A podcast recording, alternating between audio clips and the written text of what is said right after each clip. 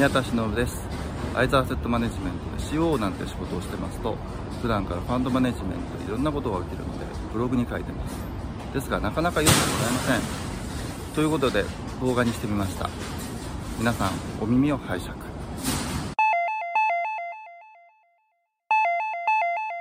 離婚そう離婚とか。あの2014年に、例のあれに最初から入ってたってことです当時から偉そうだったでしょ。いやいやそう でなんか法の番人とか。すごくそれ今の説明つきますすごいわかりやすいですよね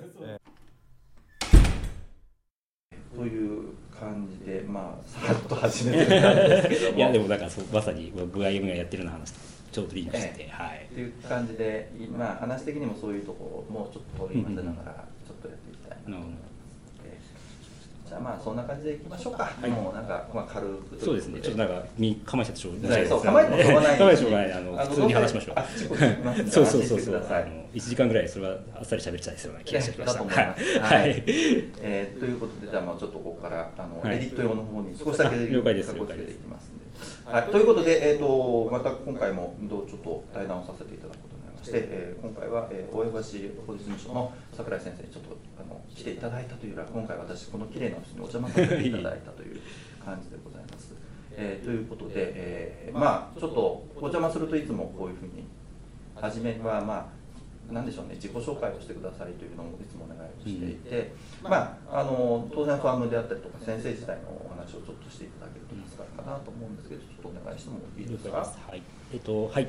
はじめまして大江橋法律事務所の桜井拓之と申します。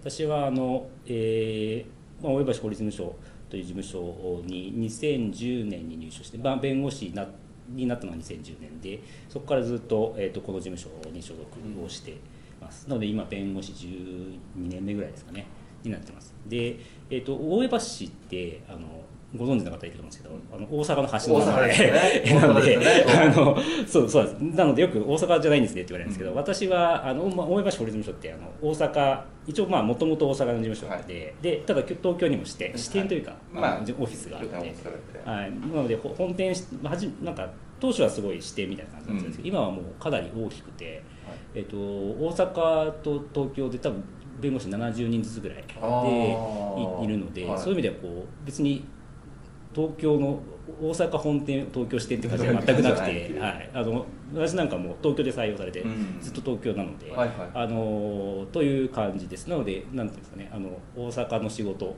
することもありますけど。あの基本的にはこう東京でやってますっていうって感じですね。でまあもともとあなんまあちょっとこう宮田さんと対談をあさせていただいてい。る通りであの今ファンドの仕事かなり多いんですけど昔はもう大江橋法律事務所あのの若手の教育方針としてはい。何でもやってて、はい。はい、なので、まあ、あの今やってるようなこう金融関係の仕事もあるし、あとはまあ M&A 今も M&A かなりありますけど、M&A もやってましたし、はい。それこそ訴訟とか倒産とか、はい。もうそれこそ家事民事みたいな。あ 離婚そう離婚離とか婚まあそうですよね。あの隣の人がうるさくてみたいえなそういうのもやってましたしはい。っていう感じです、なのでまあザ弁護士って感じの仕事をしてたんですけど、えー、とそれがあのまあ初め34年ぐらいはそんな感じの仕事してて、でまあ、ただあの私金融関係すごいもともとやりたいって言ってたし、うん。あの入ってみてあの面白かったっていうのがあって、あのチャンスがあればそういうのに特化していきたいとはい。思いはずっとあって、うん。でたまたまなんですけどあの2014年に、あの金融庁はいに、まあ、弁護士結構こうあの役所特に金融庁はええ。昔から弁護士を取ってね。あの、まあ、出向の機会っていうのがあって、あの金融庁市場課あの市場課というところに行きましたと、で、まあ、市場課何やってるかっていうと、まあ、金融、まあ、金商法ですね。金融商品取引法をもともと作って、はい。で、まあ、今もそうなんですけど毎年のように改正をするんですね、うん。うん。でまあ、それは大変なんですけど、ええ往復も大変なんで そうそうすよねそうそう。であの、まあ、な毎年毎年改正をしていてでそのそそういうでその仕事やっぱりあの実務を知ってたりその法律の知識がた、うん。あの豊富な弁護士が、はい。まあ、必要なので、うん。まあ、あのあの内部の人とあの、まあ、出向できている弁護士と共同してやるっていうのが、うんまあ、あの特に金融庁は多いそういうあのプラクティスになってると、ええはい。でその中であの私もそのお一員として、まあ、出向という形で、あの金融庁に行ったのが2014年ですと。うん。で毎年毎年改正するんですけど、はい。で何が改正になるかって、まあ、改正玉とか言ってたりするんですけど、はい。改正何が改正玉か、まあ、全然分からなかったんですけど、うん。たまたま当時あのいわゆるファンド詐欺みたいな。のがまあ、盛り上がってっていうか問題にうんなって、なので,、まあ、あのでこのファンドで、まあ、使われている、まあ、スキームであるそう適格機関投資家等々大業務の制度が、まあ、緩すぎると。はい。いうことで厳しくしなきゃいけない、はい。で改正、まあ、法改正抜本的法改正必要だとはい。いうことななのであの2014年から始まった行った時に始まったのがその改正のためのあ作業だったあということっていうのがは例のあれに最初から入ってそうそうなんですよ。なんかあのそう。まあで例のあれっていう言い方するの例のそうそうあのそうなんですよ。もそこでそこでまああの宮田さんとはその後だったかもしれないですけどあの多分あのお御社の社長そうそう白木さんとかは多分そこにいると。業界の関係者としてで強い意見を出てきてみたいな。はい。やってたっていう。で私はそれを聞く立場だったんです当時から偉そうだったでしいやいやいやそんな全然全然全然。あのそういう世界のトップの方といろいろ知り合えたのがすごいい。いきっかけだったんですけど、はいそう。でせっかくなのでその法改正ってどうやってやるかみたいな話をちょっとしたいなと思はい。って、そうですね。そうなんです。あのですね。なのでに私2014年秋、まあ、8月とか9月に行ったんですけど、はい。まあどうやって法律を改正するかっていうと、まあ、まず、まあ、先ほどあの、まあ、白石社長の話も出たんですけどあの業界関係者に意見を聞く、で、まあ、それは両方当然両サイドから聞かなきゃいけないんで、はい。ファンドをやる人の話も聞くし、まあ騙されてしまったその、あまあ、の消消費者経費者団体営そうの方とかね。とかそれは両方意見を聞いてあのこんなんじゃファンド運営できないとか、うん。これじゃあ全然あの,、うん。あの怪しい人も入っちゃうみたいなそういういろいろ研研学学の議論を十分に戦わせて、でそれ審議会あの金融審議会あの金金融庁は金融審議会っていう名前が多いんですけど金融審議会で戦わせてで最終的にこう報告書っていうのを作るんですね、で報告書を作って、まあ、こういう形であの取りまとめてこういう形でこう法改正をしていこうっていう指針を作る報告書っていうのをはい。まあ、作りますと、うん。でそれに大体まあ34か月とかさやったりするんですけど、でこの報告書を作った後にまあこの報告書をベースにあのこの条文を書いてですね。ちょうど持ってきました。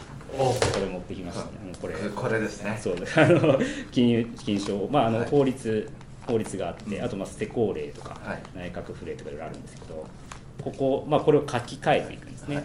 で、まあ、あの初めから作るときなんです、まあ、金金賞改正なので書き換えていく。はい。なので一番まあ法律って一番上にあって、うん。で法律を変えるためには、まあ、プロセスがあってまずはそのなあの内閣法制局っていうのがありますと、はい内閣法制局ってなんか法の番人とかうん。言われたぞ、なんかこう憲法解釈でああだこうだみたいな、はいはいそういうのが出てくるんですけど、うん。そこに必ず法律の改正の審議を通らなきゃいけないのでなんか単に例えばこう適当にこう、まあ、こう報告書で書いてあるようなその文章をそのままここに入れても通らないわけですよ、あ。ーそう法律としてのこうルールとかはいはいはい。書き方とか、うんまあ、いろいろな文言の使い方とかもいろいろありますし、まああのないまあ、それが難しかったりするんですけど。あれ難しいですそうそうよねなんですよ、まあ、あれは非常に、まあ、あのだ解釈がぶれないようにこう文言の使い方とか。例えば「その他」と「その他の」は違ったりとかですね。あの、まあ、および、まあ、よくあるのはおよびとか並びとかねね。使い方がい。ろいろあるんですけど、ああいうのをまあきっちりチェックをしてもらう番人がいるんで、はい。まあそこを突破するためにこう何回もですねあの金融庁のビルと隣にあるんですけど、はい。こうさ冬にねこう行ってきたり来たり。あの建物の。あの建物のあそこ出てあのなんかガラーンとなんか中庭があるとこ抜けていくみたいて行って上がってまた宿題返されてまた帰ってみたいなのをやって。なメールじゃダメなんですいやよそれあのまああのまあそういうところですよね多分ね。紙いっぱい作ってももしかしたら今は変わってるかもしれないですけどね、ね。うん、っていうのをやってで法律なんで法律はやっぱりあの国会が通らなきゃ法律は作れませんしうん改正できませんので、まあ、国会をあの国会の審議しなきゃいけないってなると、まああのよくテレビで見るような、はい。ああいうところ。ああいうところであんなあんなフリップ持って。そうそうそう やったりする。でもあれはあの議員の方とか、はい。あのまあ、それこそあの議員、まあ、議員はあの国会側で、まあ、内閣あの大臣とか、はい。そういうあの内閣側の人間もいるんですけど、まあ、そこであのいわゆるですね、まあ、質問対応みたいなのをやるんですね、あはい。あのよく話題の最近はなんかあのこここのこの辺そうそうそうあその辺にいらっしゃこうこうやってるですねやるやるやるですよね。そうそうなんであれ、まあ、あの最近話題になりまし話題になったというかそのあれが超過労働の原因だみたいな話で、うん。こう質問が来るのがこう前日とかそんな感じで、うん。そこから答弁のものを作ってでそれをこう内部で調整をしてでいざという時にこうパッて渡して読めるようにしなきゃいけないっていうでただその質問はいつ来るか分からないっていうので、だからもう想定問答集がガーッとそうそうなんですよ。ね確かにね。なのでそれをまあ待機をして、それこそし徹夜してみたいな。で朝朝審議が始まるんでそれをみんなで見るみたいな。なんかそんなことをやったりして。あこれなんだみたいな。いやそれなんでしょうね。でもほとんど当たらなかったりとかして。まああのあのなんていうんですかね。まああのすごい話題なものもあるしまあそこまでっていうのもあるので、うんまあそこまで細かく聞かれなかったら、あんなに用意したのに全然聞かれまあそれは良かったは良かったかもしれないですけど、うんみたいなももしくは難しすぎて質あまあ問できないそれはそうかもしれないですね。そうですよね、うん。特にあの禁書法とかマニアックすぎます。しそうそうそうですね。確かにあの、まあ、大体こういつも聞聞く質問者って結構決まっていて、うん。まあ、割とこう分かりやすい市民に近しい話題だとすごい盛り上がるんですけどね。なんかそれこそあれですよね。あの議員立法だったあの家臣漁法。はいはいはい。あれなんかはそうですよね。あそうですね。あ典型的にああいうのって、まあだあのこう辛い貸し剥がしになったとかそういうのやあるので。あとはもうなんかいわいわゆるグレーゾーンのとこどうするみたいなそうそうですね。そうですね。ですよね。だからああすると質問はしやすいそうですね。だから多分あの一時期はさ仮想通貨とかああいう方がもう割とこう、まあ、あれは難しいですけどそ、まあ、話題になったんで、はい。バーって当たって。注目されるし。そうそうですね、うん。ファンドの我々の時はまあ当時いろいろ問題になったものの、まあそまあ、そんなにあの激しくって感じでは実はなあなかったんですけど。ね、ででもあの、まあ、そういう一連のことをはい。やりました、まあ、当然準備しなきゃいけないやりましたと、でそれを超えると法律ができるんですけど、はい。まあ、これはあの、まあ、皆さんにはもう十分分かってると思います法律だけじゃ全く 意味がなくて、で今度その施行令作ってえ。内閣府令っていうのがあって作って。そうなんです。ででこれはあの法律ではないので国会の審議は通さなくていいんですけど、はい。まあ、政令であれば内閣法制局はい。を通さなきゃいけないし、内閣府令はないあの、まあ、金融庁って内閣府の下にあるんですけど、はい。なので、まあ、金融庁の中で決済を通してっていうものを作んなきゃいけないんですと。であとそれ以外にもその業者向けのガイドラインとかそういうのがあの監督指針ですね。ありますね。はい。でそれはじゃあなんでそうなってるの？なんかな何層何層にも。なってるか、まあ、それはやっぱりこういろいろ法律では書けないこともあり、そう。うん。でも政令では書書けないこともないじゃあ内閣府令で書けるのかでもそれはなかなか難しい。うんそこまではって言ってなっていくんそうですよね。でもでもじゃあでも業者をちゃんと規制しなきゃいけない。そうすると監督指針です。なんかその辺の色分けとかいろいろ考えてあのもともと決めたそのなんていうんですか報告書の中身を色なくどう取り込むか、はい。美しく入れていくか、なんかそんなことをかあの、まあ、考えながらというかそういうことを、まあ、作業をして、まあ、作っていくっていうことをはい。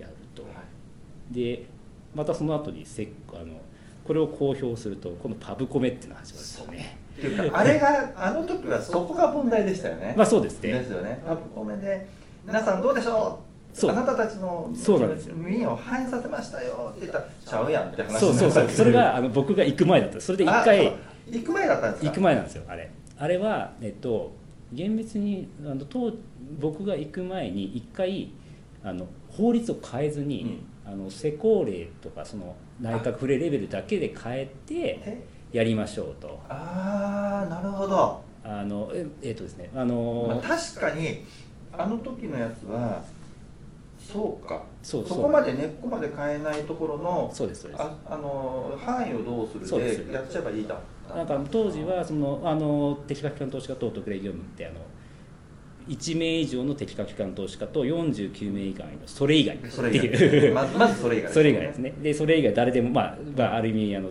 その辺にいる個人でもよかったと。ででもそれだとそのそれ以外あのそもそもその1人っていうものもよくわからないしそれ以外は本当にいろんな人がいてみたいな形であの詐欺案とかが問題になったからじゃあこれを狭めましょうという、で狭めるのはこれは法律の作りの問題で、はい。法律あの禁書法を変えなくてもはい。施行令あの要はどこあはい。49名とするっていうのは施行令に書いてあるので、うん。これを施行令の中で49名のはこういう属性にしますに限定するっていうのを書けばよかったっていうことで、で法律を変えずに施行令と、まあ、その下の内閣令だけはい。で変えろと、うん。でそうそれでパブコミックしたんですね。はい。そしたら両方からうん。あの反対を反対を受けあのファンド運営者側はそれじゃ狭すぎると。そんなんじゃファンド運用できないそもそもエンジェル投資家とか入れないじゃないそうそうそうそうそう。あります個人ねあれが一番大きかったですよね。そうですね。でこうでそういう方が入れないじゃんで逆逆にあの投資あのなんですかね消費者側。はですね。消費者側はいやもうそれじゃあ結局その届け出をしただけであののホーズになってるあの運用者を全然コントロールできないじゃないかと、うん。規制をする気すすることはできないじゃないかなと。だからあの両方からダメ出しというかあの あの調整ができなくなってねい。やダメだこれはやっぱ法律変え変えなきゃいけないってなったら僕なはだだその後に僕が言ったって。なので法律をどう変えましょうってところを審議会から始めもう一回こう皆さんに話し合う。そういうごめんなさいそういう話をしたからよかったですねちょっとそうその前の歴史を知ってる人なかなかいないんで。あれはねなかなかあれだよなと思いつつ見てたんですよ。そうなんです、でなのでまああのなので法律が変わ法律から変えたので、うん。まああのな単に届け出だけすればいい。なんかそれ以外のそのうん。こういう人は届け出しちゃいけませんみたいな、い。そういう禁止自由とかそういうのはなかったことが、そもそもあのこういう人は届けできませんよとかそういうあの結核自由みたいなのをはいはいはいはい。入れるっていう、まあ、それは法律レベルではできないんですね、うん。あのなので法律から変えなきゃいけませんねって。あとそういう報告書を出しましょうとかそういう義務を課す、うん。でそういうのってほあの国会をしと国会を通った法律でしかできないので。ああなるほどね。そうなんですよ。なんかその国会を通さないようなあの要はあの内閣レベルだけでね決められるようなそのし開放期でねあのきあの国民に規制を課しちゃいけないっていうのがあるんで。ということは僕らが泣いているあのいわゆる報告書やら、いあのまあ、届け出やらって、まあ、泣いてるっていうのは内緒にしたとしても あれはもう法律で、まあ、要は民意通ってるんだからあのやる義務よというふうにされ,、まあ、されてるしている。というそういうことなんです。まあそうです。なのでそうあの国国会いや法を作る立法機能は国会にあるので、ね。あのそういうこう国をあの国民を規制するようなものはあのあの立法機能である国あの国会がを通ったら法律でないといけない。いけないそれ以下のものはあくまでそれに付随するものに過ぎない。その手続きやら範囲やらを規定するだけであって、そうですね。もともとの例えばまあ懲罰であったりとか義務だったりとか、ね。まあ、もしくは権利みたいなものっていうのはそのレベルじゃなきゃいけないよすね。あすごくそれ今の説明つきます。す。ごいわかりやすいそうそうそうそう、ねそれがですねあのあの金商法みたいに複雑なルールになってあの、まあ、税法とかもそうですけど、あの法律その国会を通す法律レベルじゃ書けな書ききれないので、はい。細かいところは政令で定める。で政令読んだら内閣令で定めるみたいなそんな感じになってこうあーめちゃくちゃループするじゃないですかあれ。も そうなんですよ。しかもうまいことループホール作ってるなとか、うんそうなんですあるんで、はい。よく考えいやあれたはなかなか中に入ってるとあこういう経緯でこの人のこここのこういう意見があったからここに行ってとかそういうのが分かるんで。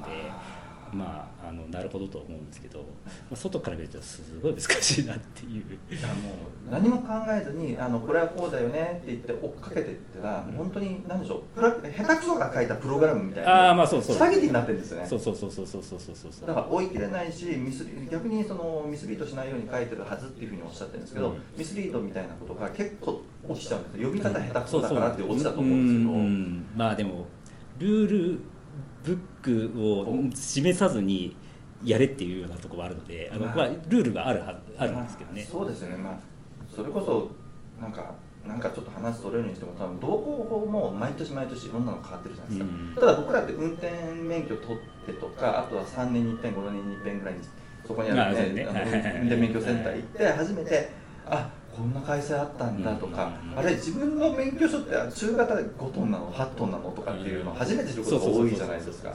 あれに近いですよね。まあそうなんですよ。だからちゃんと追っていかないとなんか知らぬ間に違うことになってるとか割とあったりとか。それこそなんか私最近その金融はやっぱりそうフィンテック的な話で、うん。あの理系の人も結構入っているんですね、うん。でその人たちが、うん。まあ、そういう感じでベンチャーをして、えでも法律の規制下に置かれるから、はい。法律を一生懸命学ぼうとするんなんか理系の人は結構なんかわからやっぱりわからないと。ななぜなら、まあ、ルールがもうよくわからないし、うん。あとそのなんか基本的に算数的なものってこうなんなんていうんですかね。こう最終的には一つに行き着くみたいなそんな価値観があるみたいなんですけどあので僕この前すごいあのなるほどと思ったのがあのいこういろいろ書いてるんだけどもともとそもそも勧誘って何かのとこに定義がないって、はいまあそれは、はいそうなんです。そこは解釈だですか言うと。なんかもう理系的にはもうえ？許してね美しくないみたいな。う。なるほどみたいな。いやあのーあれ言いませんでしたか僕数学科出身だあし。そうなんですね。そうなんですよ。あそうそうそうあなのでもうそうなってくる定義大事じゃんなのにそうそうそうそうそう。定義がないよねって。そうそうなんですよ。まあ、ちょうど今出た勧誘の議論って、うん。定義がなくてあの常にこう変わるリスクがあるっていうのがあるじゃないですか。すごくあの怖いとこだよなと思っていつも見てるんですよ、なのでそれこそそのそもそも勧誘とは何ですかって定義もなないしなんかこう指針もまあないことはないんですけど、まあ、あのこれは勧誘に入るとかっていうような言い方、例えばそのリバーストリステーションなんてすごくいい例ですよね、それはあの要は問い合わせがあって反応してるもん。でも問い合わせしても反応したからもうそれは実だよね。っていうふうに金融庁さんが言ってると聞いたのがあって。そうですね。でも、うん。じゃあ何をもってあの勧誘してるって言ってないの。それは入れますって。えそうなんですよ何やろうなって。ねでしかもそれがその、まあ、パブコメとかでいろいろこうあのそういうものは当たる当たらないみたいなこうしそういうの、まあ、そういうの積み重ね。はい。で、まあ、一応そう整理はされてるけど最終的には事例判断みたいなそういうのがやっぱり残って個別性が出ます。そう。そのまあ、でもまあそれはでも確かにじゃあ実際それで絶対大丈夫とか言っちゃうと、まあ、それを利用してこうあの、ねうん。悪悪巧みする人もいるので、まあ、それはまあ個別判断はそれはそうなんですけど、うん。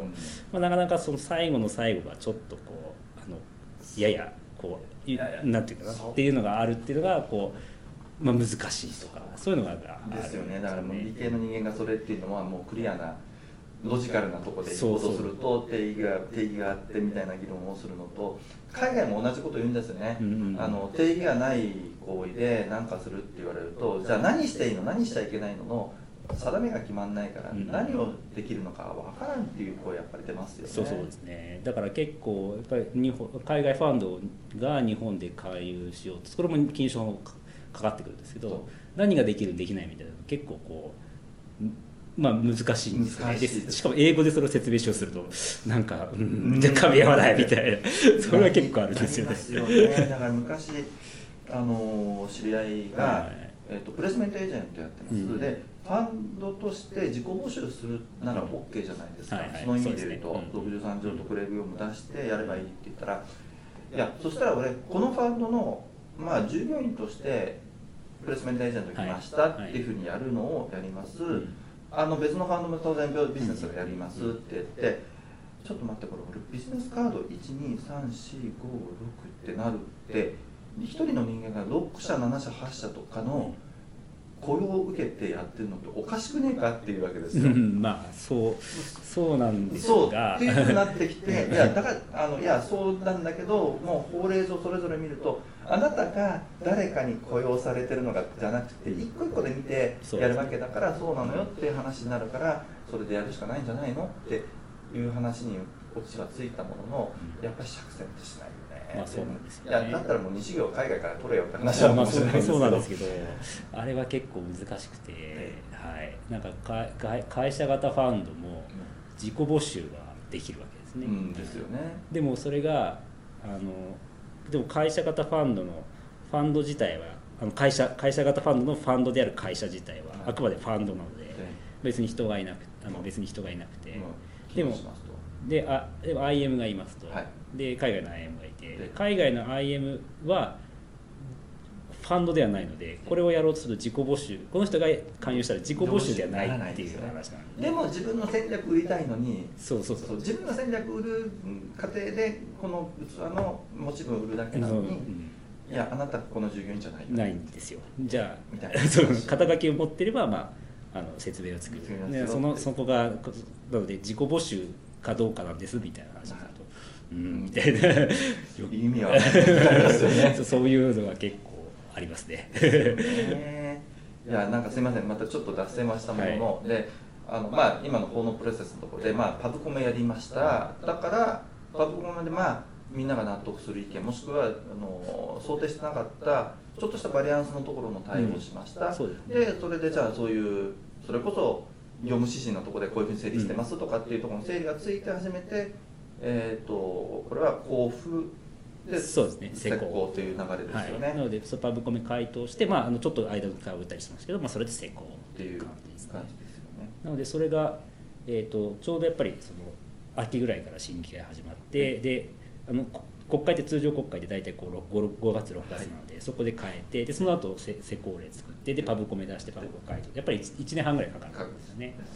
でそれをちょうど私あの1年半ぐらいで出向したちょうどそのちょうどその最後にそうそうちょうど綺麗に。あのあの結構みんなあのあの出向するとあの延長延長になるんですよ。それはあ。途中で止まっちゃうとなんかそやっぱりあんまりこう最後の最後までいけないので、なんかあれですね。あの続きって見せられてちょっと見たいんそうそうだけどそう最後までいかないとみたいな結構あって、でそういう意味ではあの私も本当は1年ですけどあの、まあ、む当然あの役所側もはい分かってる人間やった方がいいので、でね。まあ、延長求めるし、まあ、あのやってる方も最後までやりやりやりたいみたいなでそれで延結構延長多いんですけど延長して、まあ、ちょうどこう1年半ぐらいで一通りにみたいな。なんでプロジェクト雇用にしないんでしょうね。あーでもまあまあまあそうですね。予算の都合ってあるんでしょうけどまあまあそうですね、えーあのあとそのあのにににあのや役所の任期が6月とかでこう人が変わったりあそうですそのタイミングとかしてもらったりするんですけど、っていう感じでそ